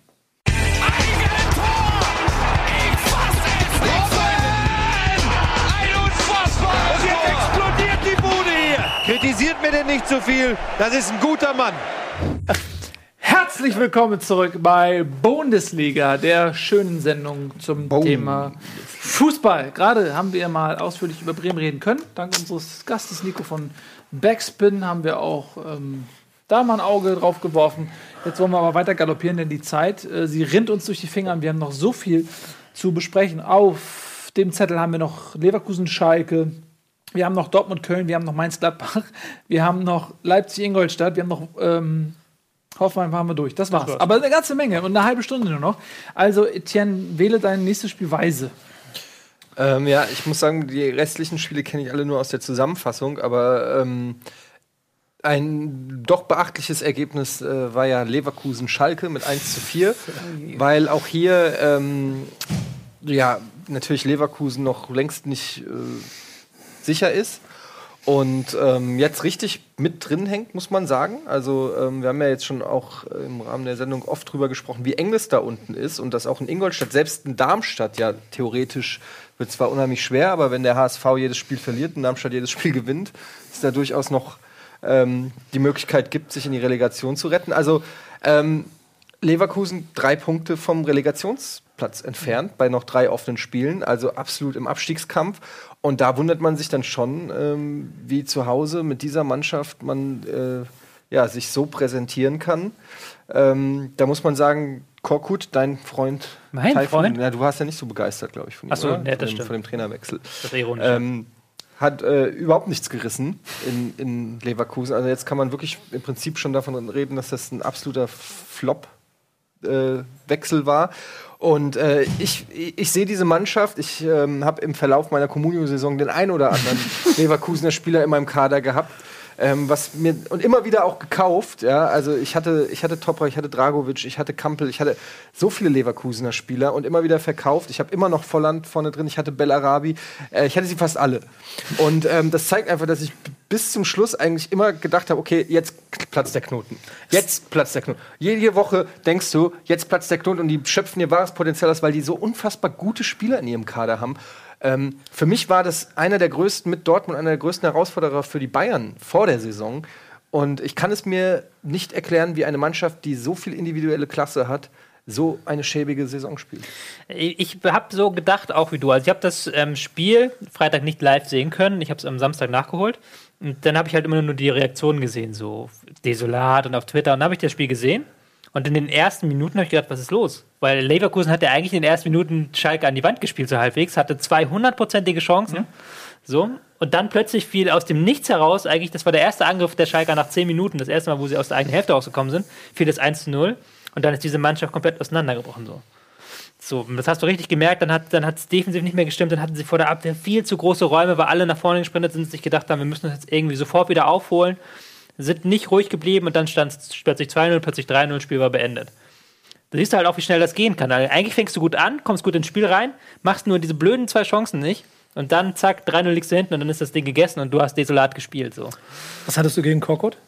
Ähm, ich habe nichts gegen Korkut. Ähm, ich fand die, fand nicht, dass man Schmidt hätte entlassen müssen, was man jetzt auch sieht. Als man Schmidt entlassen hat, waren sie hinter Europa ganz knapp und jetzt sind sie irgendwo im Nichts der Tabelle. Ich finde einfach, dass diese Mannschaft so eigenschaftslos ist momentan. Also unter Schmidt hatten sie dieses Vollgasfußball, der nicht immer funktioniert hat, der auch meiner Meinung nach nicht immer das Richtige ist. Aber jetzt sind sie halt so, so die dümpeln so vor sich hin, finde ich. Und das fand ich eigentlich tatsächlich, die ersten zehn Minuten deshalb fand ich eigentlich eine der stärksten unter Korkut. Und dann plötzlich dieses 0 zu 1 und dann zack, weg waren sie. Also, weil du, hast da richtig gemerkt, dass wie verunsichert diese Mannschaft ist. Charakterfrage vielleicht auch, oder? Ja. Weil das, ich habe vor ein paar Wochen sie live gesehen im Stadion gegen Bremen. Das war, glaube ich, noch das eins der letzten oder was das erste von ihm, weiß ich gar nicht. Da ist mir aufgefallen, dass die, dass die unheimlich viel untereinander diskutiert haben. Mhm. Und das, also ich habe, hab, das sieht, sieht, man ja manchmal so im Fernsehen nicht so, mhm. aber das hatte für mich so ein bisschen den Effekt, hey, irgendwie scheint ihr alle total unzufrieden mit euch zu sein, was ja auch verständlich ist, weil eigentlich gehört ihr dahin, wo Hoffenheim steht. Ähm, spielt aber so, dass ihr genau richtig da aufgehoben seid. Und das, wenn sich das dann durch eine Saison zieht und vor allen Dingen in einer Liga, wie ich finde, wo es, und da musst du die ja mittlerweile mit reinziehen, von Platz wahrscheinlich 3, 4, 5, irgendwie so, bis Platz 17, 18, alles möglich ist. Ja dann spielst du das, das, vier Wochen Scheiße das, und das war's. Das Problem ist halt, dass man in Leverkusen, was ich so höre, ähm, halt gedacht hat, einerseits A, man kann, darf Europa nicht verpassen, weil man ja. dann den Kader nicht halten kann, ähm, weil die Spieler dann weg wollen auch. Und ähm, B hatte man halt gedacht, dass und am Ende unter Schmidt gab es halt schon einige Spieler, die unzufrieden waren, die halt auch gesagt haben, diese Art des Fußballs, die ist ermüdend, das Training ist immer dasselbe. Wir üben immer halt dieses Pressing, Pressing, Pressing und das, das kann so nicht weitergehen, wir brauchen was Neues. Und deswegen ist es halt mit Korkut so enttäuschend, weil der halt diesen es nicht geschafft hat, dass da die Unzufriedenheit weggeht, sondern man hatte eher das Gefühl, die Unzufriedenheit ist jetzt noch größer als mhm. vorher bei den Spielern. Deswegen ist das so eine prekäre Situation im Moment. Ja, vielleicht hat man sich gedacht, man will nicht einen Trainer ähm, verpflichten, der jetzt alles anders macht, weil ja. dann braucht es wieder Wochen, bis die sich an ein anderes System gewöhnen und haben im Prinzip eine Schablone oder sowas gewählt. Ähm, eigentlich wäre das, ich weiß nicht, wir haben jetzt das auch nicht vorbereitet, heute wahrscheinlich auch nicht die Zeit, aber wir können ja mal in der nächsten Sendung mal einen Leverkusener Fan anrufen. Haben wir, glaube ich, auch noch, noch nicht gemacht. Äh, weil äh, das würde mich mal interessieren. Äh, ich habe noch nie in meinem Leben einen Leverkusener Fan getroffen. Äh, existieren. Ob sie wirklich gibt, erstens. Und zweitens, wie die die Situation ähm, sehen, so aus Fansicht, weil ich das schon interessant finde, ähm, weil so eine Diskrepanz zwischen Kader, vermeintlicher Kaderstärke und tatsächlicher Leistung finde ich schon interessant. Letzte Woche ja auch schon länger darüber geredet, inwiefern das eine Charakterfrage ist, dass die eben auch diesen Abstiegskampf gar nicht kennen und äh, jetzt auf einmal ähm, da unten drin stecken und überhaupt nicht darauf vorbereitet sind. Äh, und ich glaube auch, dass es zum Thema Korkut immer ein Problem ist, wenn du den, den, Trainer von Anfang an schwach machst. Und wenn du den ähm, Roger Schmidt rausschmeißt und verpflichtest eine halbe Interimslösung mit dem Potenzial, dass er vielleicht länger bleibt, wenn es überragend gut läuft, so wie es vielleicht bei Schubert in Gladbach war. Ja. Wenn du den so installierst, das ist eine lame duck. Das ist eine lame duck. Und die Spieler und, und da sind wir wieder, wenn es vielleicht auch ein Charakterproblem gibt in der Mannschaft ähm, und die eigentlich eher so auf Champions League denken, ja, dass die an, an der, auch mal, was ich, wenn sie gegen Madrid spielen, dann sehen sie da irgendwie, äh, dann sehen, sie dann äh, als, als Trainer und dann, und dann wird da so ein, so ein Korkut installiert und ähm, der ist mit dem halben Bein schon wieder weg. So, es kann aber auch funktionieren. Also ich erinnere mich doch vor ein paar Jahren, ähm, Jupp Heynckes, der schon aus dem Trainergeschäft eigentlich ausgeschieden war halbwegs und der dann zu den Bayern gekommen ist, nach Klinsmann war das, glaube ich. Aber das ist Jupp Heynckes und nicht. Ja, was hat denn Korkut? Deswegen meine ich ja, das ist Jupp Heynckes, das ist ein Unterschied. Aber es kann funktionieren. Ich habe einfach nur gesagt, es kann funktionieren, Ja, okay. wenn du dann in dem Moment hast, wo du einfach einen Trainer hast, der es schafft, die Köpfe frei zu schießen. Aber komm, das was ist hat- so Peter Neururer-Style. Also, Was hat Korkut eigentlich bisher erreicht? Als Trainer? ja, bei Frankfurt, Hannover war ja ganz gut. Also Hannover ist ja erst nach ihm quasi. Ja, Hannover, es, gibt, es gibt in Hannover nicht wenige, die bereuen das bis heute, dass sie ihn entlassen haben, weil danach ging es halt so Er war mit bergab. Nagelsmann wohl Klassenbester in der Trainerschule. in der Klasse. Nee. Doch. Also er war Klassenbesser, aber nicht mit Nagelsmann. Doch. Nee, mit Nagelsmann war der andere von Hoffenheim, wie heißt der, ähm, der jetzt bei Aue ist, der war Klassenbester. Meine ich. So einen Klassenbesten haben wir auch bei Bremen, der trainiert gerade die zweite Mannschaft. Trotzdem würde ich nicht den im Abschießkampf beim Champions League-Kandidaten auf die Bank setzen und sagen, so, Star-Ensemble, ihr seid, ihr kostet alle mindestens 15 Millionen. Wir bringen euch jetzt wieder ein bisschen näher ran an die Europapokalplätze und retten die Saison. Ja, es ist schwierig. Also die, Ah, okay, Nagelsmann sollte ursprünglich mal Co-Trainer von Korkut werden. Ja, das hat sich schnell geändert. Ja, also ähm, wir sehen äh, große Krise in Leverkusen und wir haben ja auch, glaube ich, die Restprogramme äh, Programme der Abschiedskandidaten zumindest auch noch vorliegen. Können wir vielleicht einmal einen Blick drauf werfen? Leverkusen hat Ingolstadt Leverkusen, noch Ingolstadt, und Köln. Köln und Hertha. Hertha ja. Ja, wo haben wir da Ingolstadt, Köln und Hertha? Gut. Ich will jetzt aber hier auch kein Untergangsszenario heranmalen, weil bei dieser Ausgangslage, auch weil HSV spielt ja noch gegen Wolfsburg, Mainz spielt noch gegen Ja. Wolfsburg, da reicht ja theoretisch irgendwie, müssen sich nur einen Sieg da zusammenschustern. Ja, ich glaube auch, dass auch ein Leverkusen. Unentschieden im Zweifelsfall reicht. Leverkusen wird nicht absteigen, die werden auch nicht Relegation spielen. Ähm, nur es ist natürlich trotzdem eine bedrohliche Situation, ähm, in der sie da stecken. Spannend ist, was sie im Sommer machen. Aber wieso seid ihr euch denn da so sicher? Weil Nicht ich sicher, die aber- Spiele gesehen habe, jetzt explizit von Hamburg, die werden keine vier Punkte und es müssen vier sein, weil sie das äh, Torverhältnis haben, auf Leverkusen aufholen. Das ist für mich ausgeschlossen. Ja. Und äh, Ingolstadt Also da- müsste da- sieben Punkte aufholen plus Torverhältnis. Also äh, Da, muss so viel Wenns passieren. Ja. Ingolstadt muss alles gewinnen, Hamburg muss mindestens vier Punkte holen, Wolfsburg muss ebenfalls mindestens vier Punkte holen, was ja auch dann schwierig wird, weil sie noch gegeneinander Genau, spielen. und Mainz auch vier Punkte, weil sie gegeneinander Also spielen. Und auch Augsburg muss noch Wenn, Punkte wenn holen. der aber- HSV äh, nächstes Wochenende gewinnt und Leverkusen verliert, sind sie schon punktgleich. Und dann sind noch zwei offene Da haben sie Spiele. immer noch besseres ja, Torverhältnis. aber du hast dann immer noch Augsburg. und dann haben sie immer noch drei Wolfsburg. Punkte auf Mainz so und dann haben sie immer noch drei Punkte auf okay, ich, ich, die, Also, es, ist, es ist möglich, aber ich halte es einfach für schwierig. Das ist so ein. So ich ein habe schon Pferde vor Apothekenkotzen. Das Ja, stimmt. das ist rechnerisch Sorry, möglich, ich aber ich glaube mehr auch nicht. Also Leverkusen sehe ich nicht. äh, Da, Ja, das ähm, ist, äh, aber schön, dass die da mal auch mal das Gefühl Es ist aber schon so, dass solche Mannschaften, also es gab es ja häufiger, ja, die, die haben nichts mit dem Abstiegskampf zu tun. Wenn die jetzt gegen Ingolstadt verlieren und dann am 33. Spieltag in oder gegen Köln im, in dem Derby. ja. Derby spielen und äh, auf einmal sind es nur noch zwei Punkte, dann bin ich nämlich voll bei dir. Dann hat das so eine Eigendynamik. Ich meine, Hoffenheim gewinnt dieses an diesem einen letzten Spieltag, wo sie sich retten, in Dortmund, holt drei Ja. Punkte, mit denen niemand gerechnet hatte. Und wenn ich mir das Restprogramm von den anderen da angucke, Augsburg, bei Gladbach, Dortmund, Hoffenheim, klar, die holen keinen Punkt mehr. Was ist denn, wenn die da vier holen?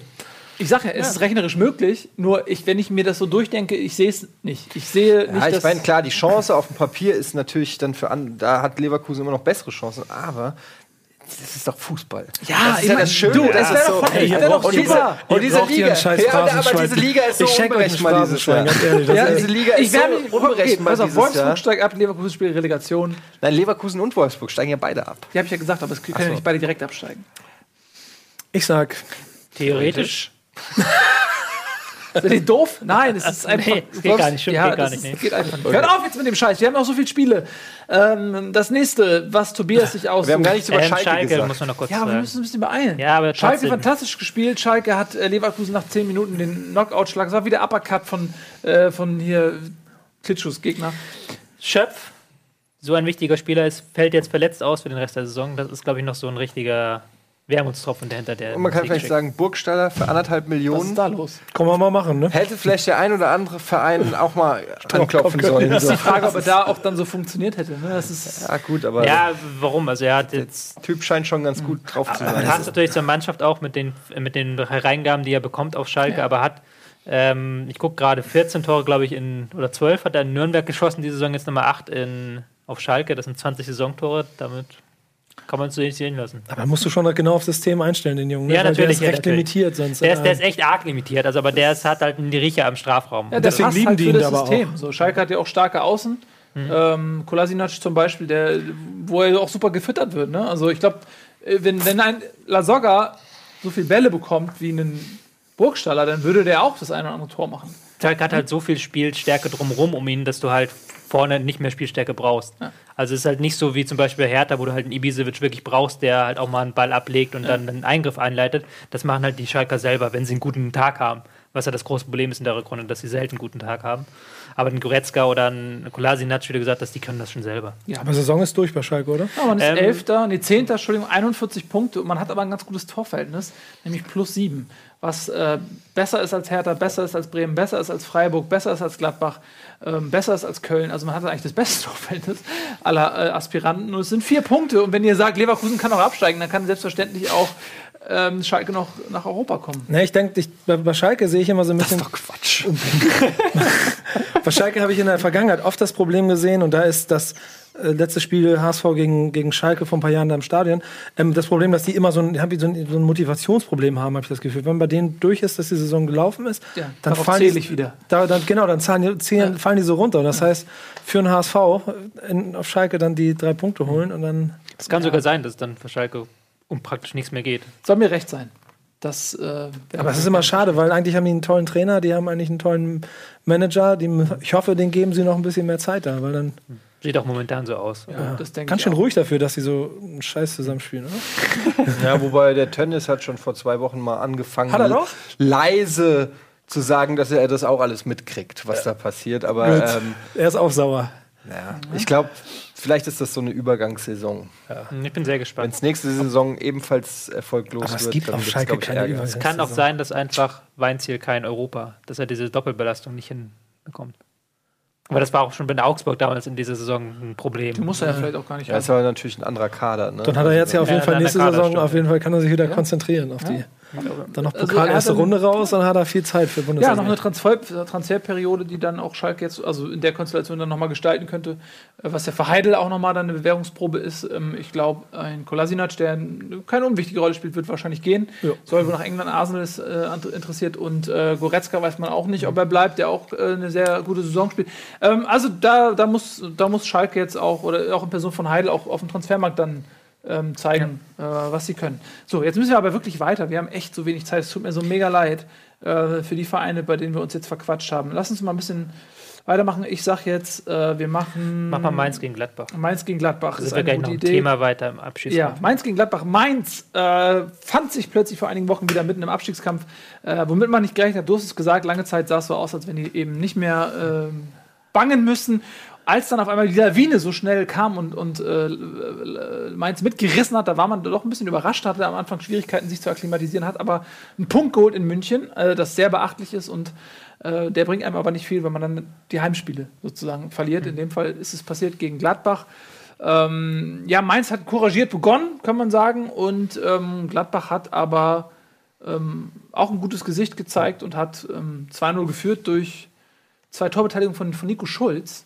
Ähm, manchmal kommt so, man redet immer über die Verletzten und die, die fehlen, und dann kommt so jemand wie Nico Schulz, den man gar nicht mehr auf der Rechnung Kann hatte. ich ganz kurz Anekdötchen zu sagen. Der war nämlich vor zwei Wochen, noch bevor er quasi Ja. kein einziges Spiel gemacht hat, äh, war der, ähm, gab es ein Gerücht, dass er zur Eintracht wechselt zur nächsten Saison. Zack, verletzt sich, äh, ich glaube, Elvedi oder wer war's? Äh, Oder, Wendt, äh, Wendt. Äh, Nico Schulz spielt zwei Spiele, beide richtig gut.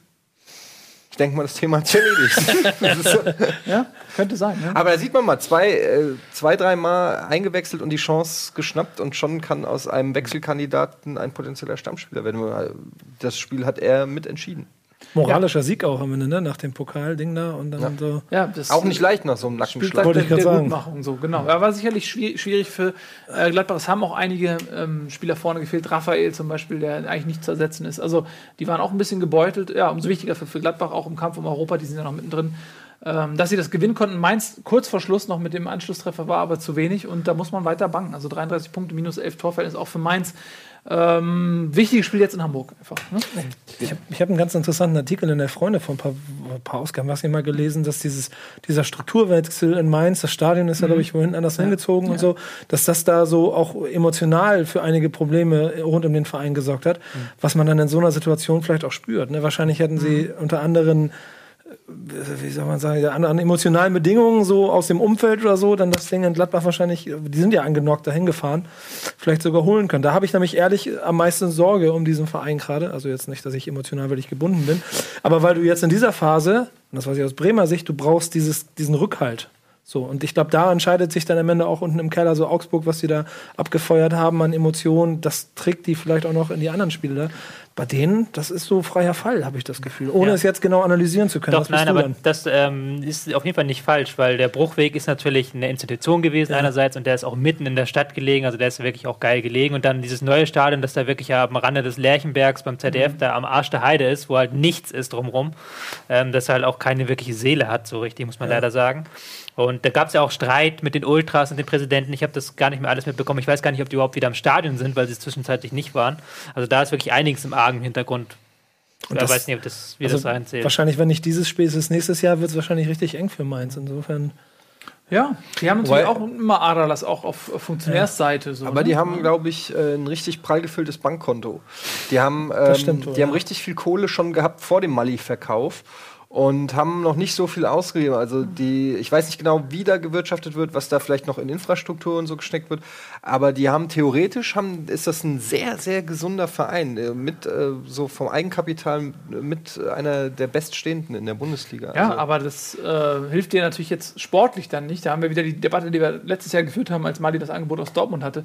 Ähm, vielleicht haben sie auch nicht mehr gerechnet in der Winterpause damit, dass sie nochmal in Gefahr geraten. Äh, ist ja oft so, gerade Wintertransferperiode ist immer schwierig.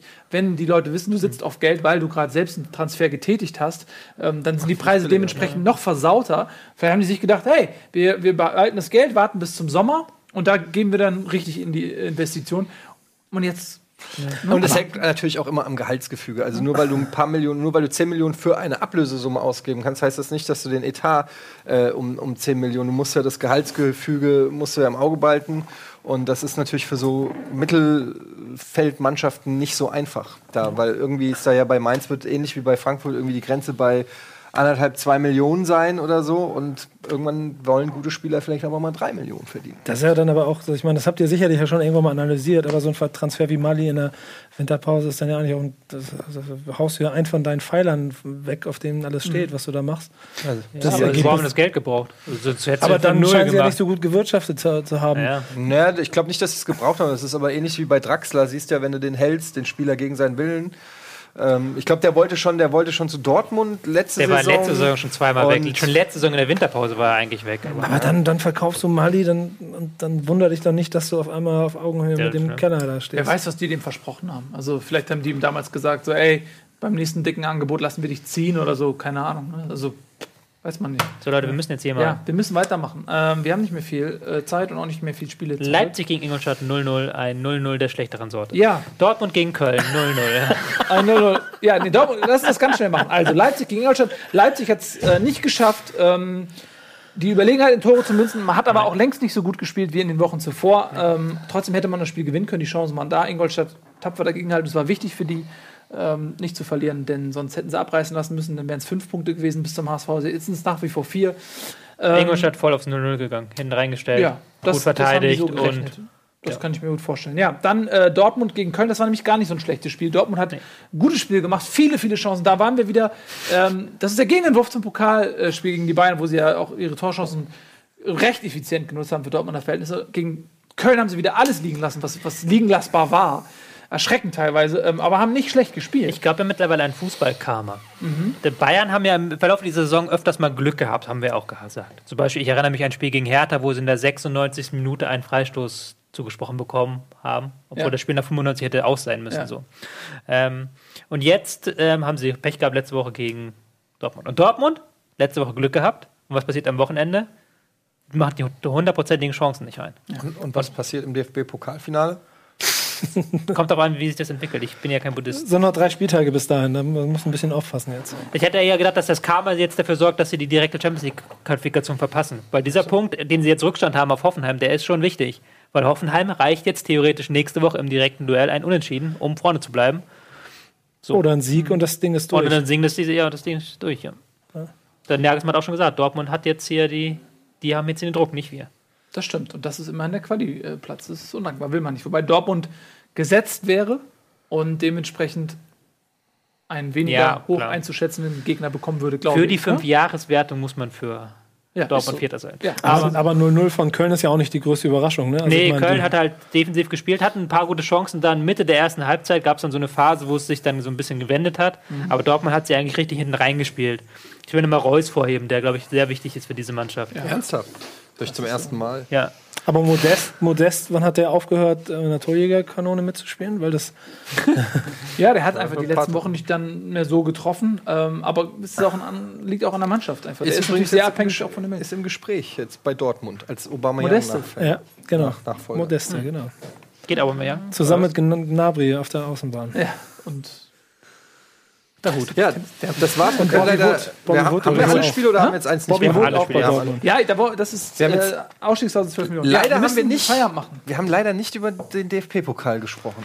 Das, Das- holen wir das nächste Mal nach. Wir haben ja wieder eine Sendung Ja, dann wieder ja am Montag. Äh, gewesen. genau, heute Abend noch neue deutsche Abendunterhaltung. Wir haben Battlegrounds nachher wieder beim Dienstag. Vielen Dank fürs Zusehen. Wir sehen uns später. Tschüss und auf Wiedersehen. Nico Backspin.